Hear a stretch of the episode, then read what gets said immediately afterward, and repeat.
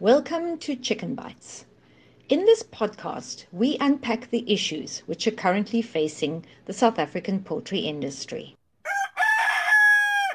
Today, we welcome Dr. Shahn Bisschop, who is a qualified veterinarian who's currently with the University of Pretoria and somebody who consults to the poultry industry on avian flu, which is our subject of today.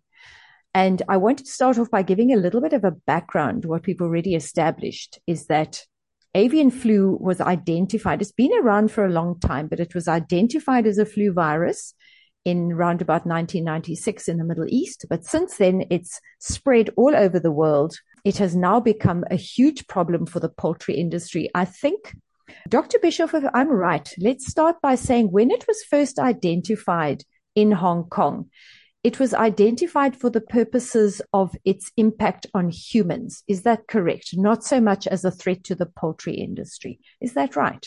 That's a good question. It's very difficult to pin down exactly when the original outbreak of bird flu started. And, and I'm aware that there were sporadic outbreaks uh, throughout the 20th century in different parts of the world. But starting in about 1996, we started to see a situation where the outbreaks became more and more persistent.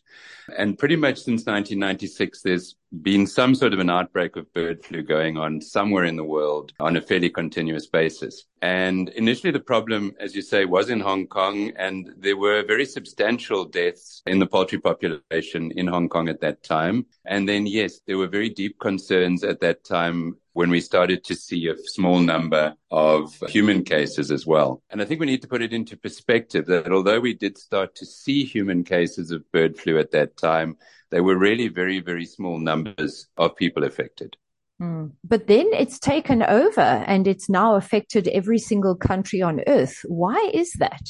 Starting in about 1996, there was a particular strain of avian influenza. It, it, happens to be an H5 strain of avian influenza that then started to spread worldwide. So what tended to happen prior to that was you would get a particular strain, it would emerge, cause a problem, and then disappear.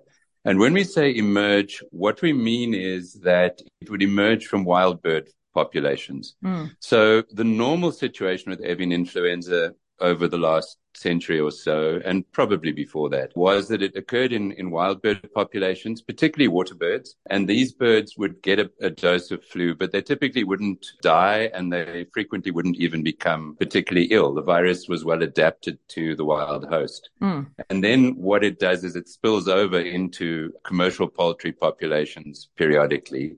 But the situation remains that it's not really very well adapted to chickens. So it tends to flourish for a while and then disappear at a particular location. Mm. And then in 1996, we started to see a particular strain that would appear repeatedly in, in commercial populations and also started to develop an ability to sustain itself in these poultry populations better than the original strains. And that situation steadily got worse between 1996 and by 2014, we found that we were getting really severe outbreaks over widespread areas. Mm. And that emerged as a lot of these things do in the Far East, simply because you've got very large populations of susceptible birds, humans, all living quite closely together. And then it, it gradually spread with the migratory birds into Europe, the Middle East, and subsequently started moving into Africa and, and most recently, I think about two years ago, was first identified in North America and then spread down to South America. All of this,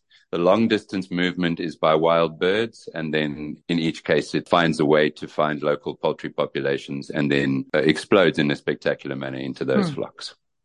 But why is this? Is it because, I mean, when we talk about these, these diseases that seem to have exploded, the feeling is because of overpopulation where wild animals are now coming into closer proximity to domestic animals in the same way that wild animals are now coming into closer proximity with people, etc. So it's easier for to jump to the commercial flocks.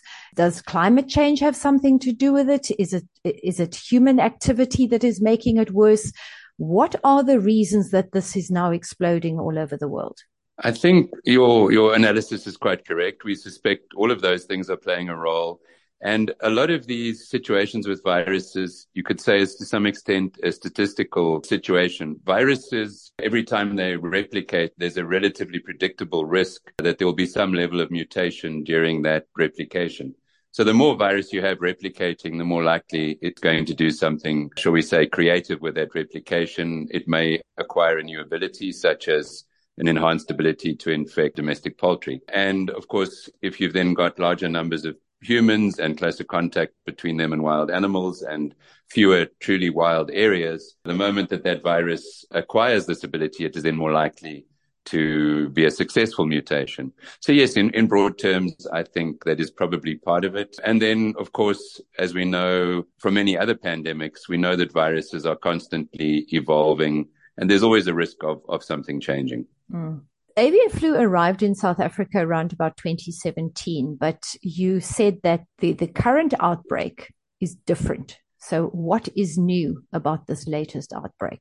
Well, let's go back and say in 2017, it felt quite new then because that was when the H5 strain that I referred to earlier first arrived in South Africa. Mm-hmm. Prior to that, we did have other strains of flu here. Uh, there were some much earlier isolates in, in wild birds but they didn't reach our chicken populations.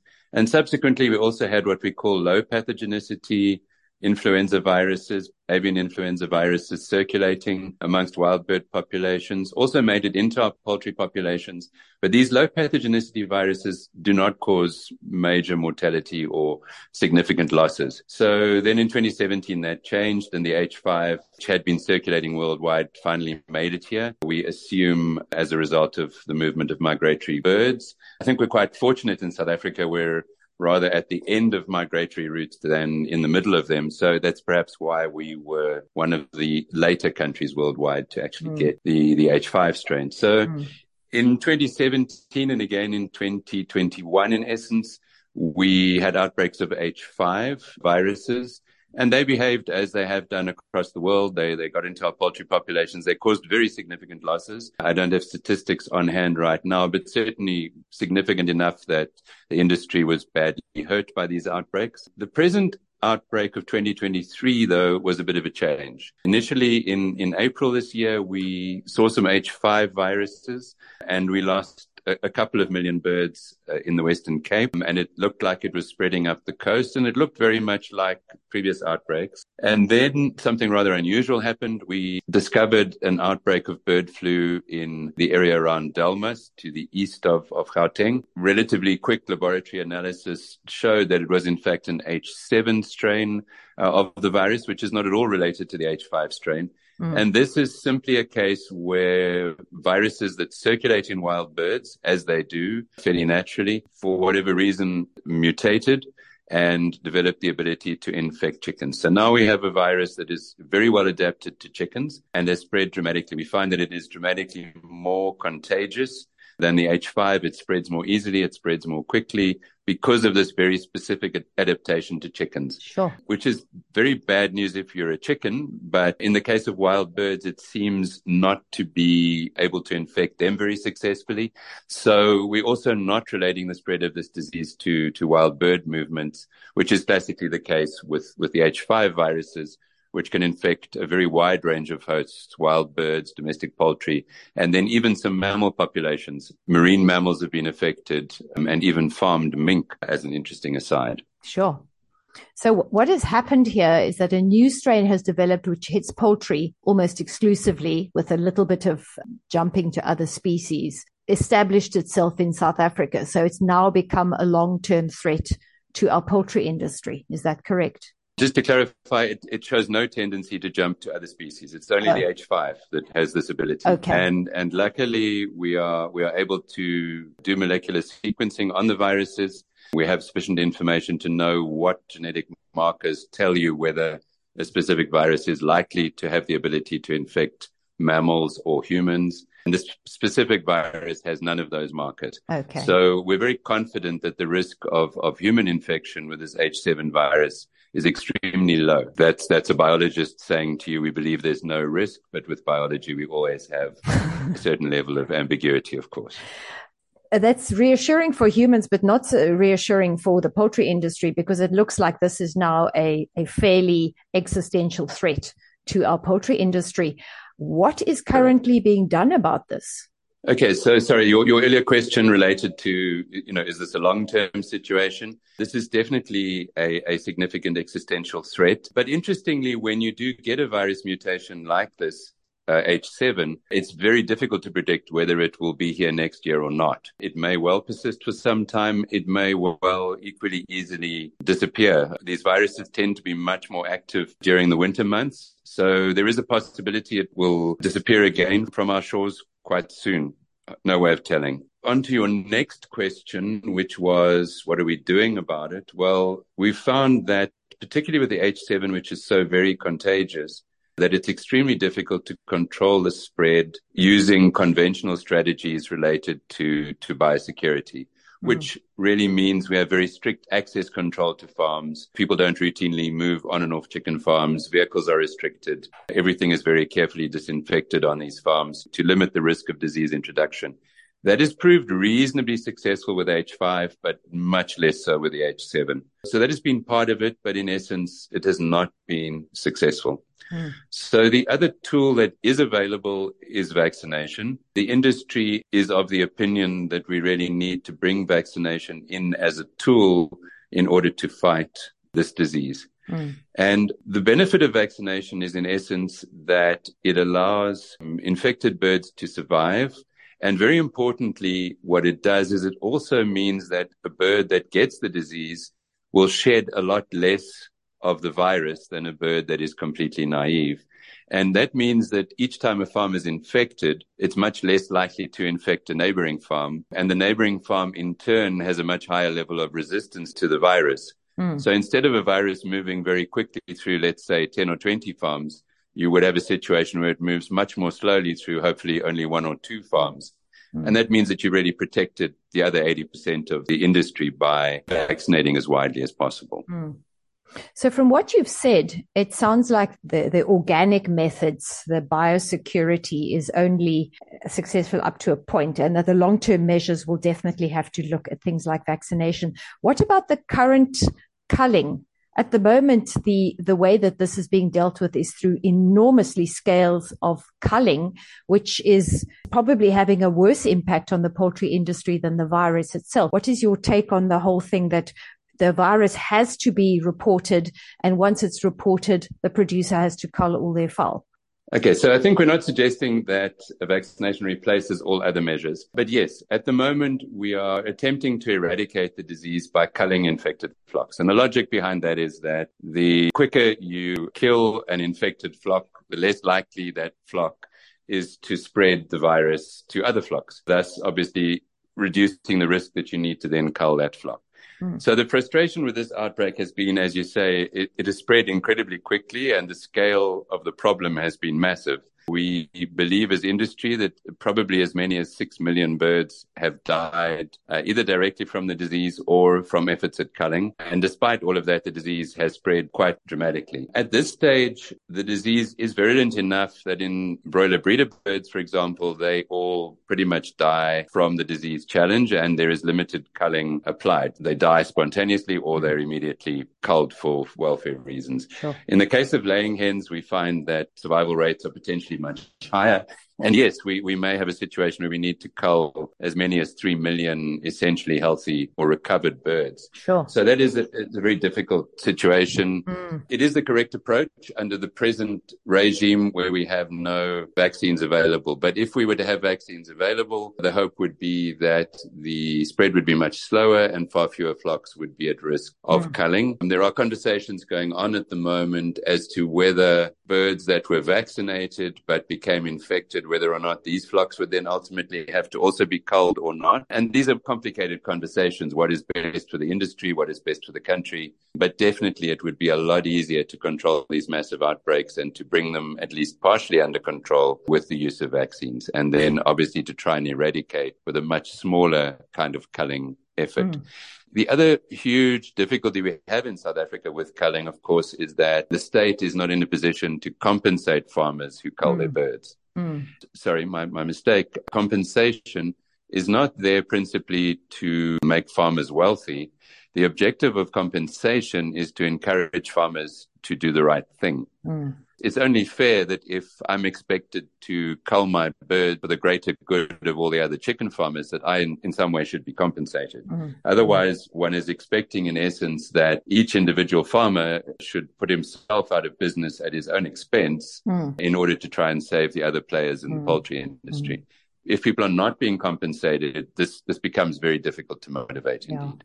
Final question then, just to clarify something. You talked about vaccinated birds, but then you also said that there is no vaccination. Is there a vaccination? Or if there isn't one, how far away are we from a vaccination?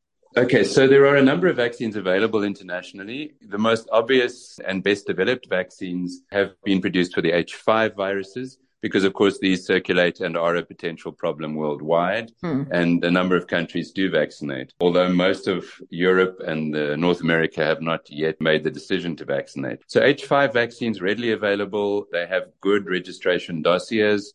Good technical background information is available and it would be reasonably easy to vaccinate these products, and government is indeed endeavoring to expedite these registrations. H7 virus, as I said, we, we kind of invented that one ourselves. So, of course, this has been less studied internationally, and there are fewer vaccines available, but there are a few products that potentially could be used, and certainly we would like to have a good look at. Also being considered for vaccination, but perhaps with less robust technical information.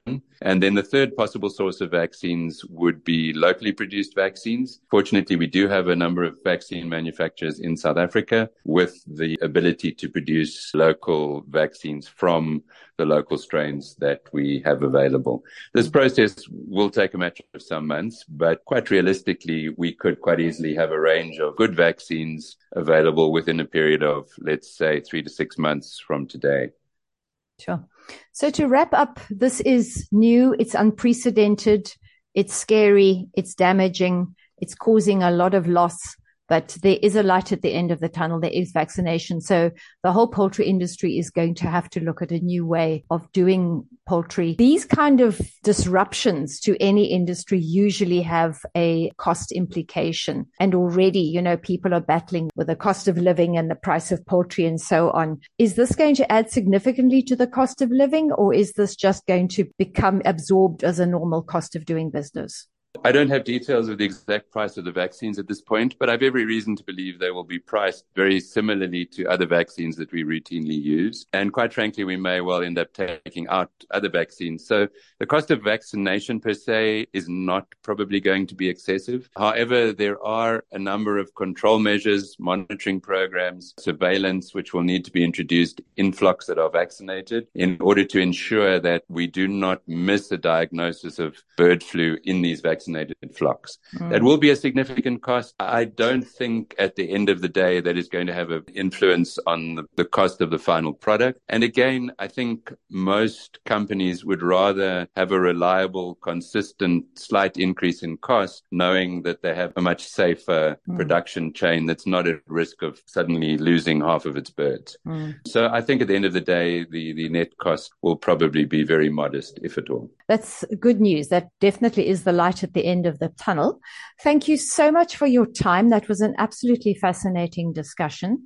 And thank you for putting it all in perspective and giving us some hope that we're going to be able to continue to afford our chicken. Uh, absolutely. I've no doubt the industry will recover from this. The industry's worked its way through many other challenges. And if you look back over 20 years or so, there have been a number of other disease challenges we've coped with. Thank you. Thanks so much. Till next time. That was Dr. Shahn Bisschop, who is a practicing vet as well as currently consulting to the poultry industry and an academic with the University of Pretoria. Stay tuned for more interesting podcasts from Chicken Facts.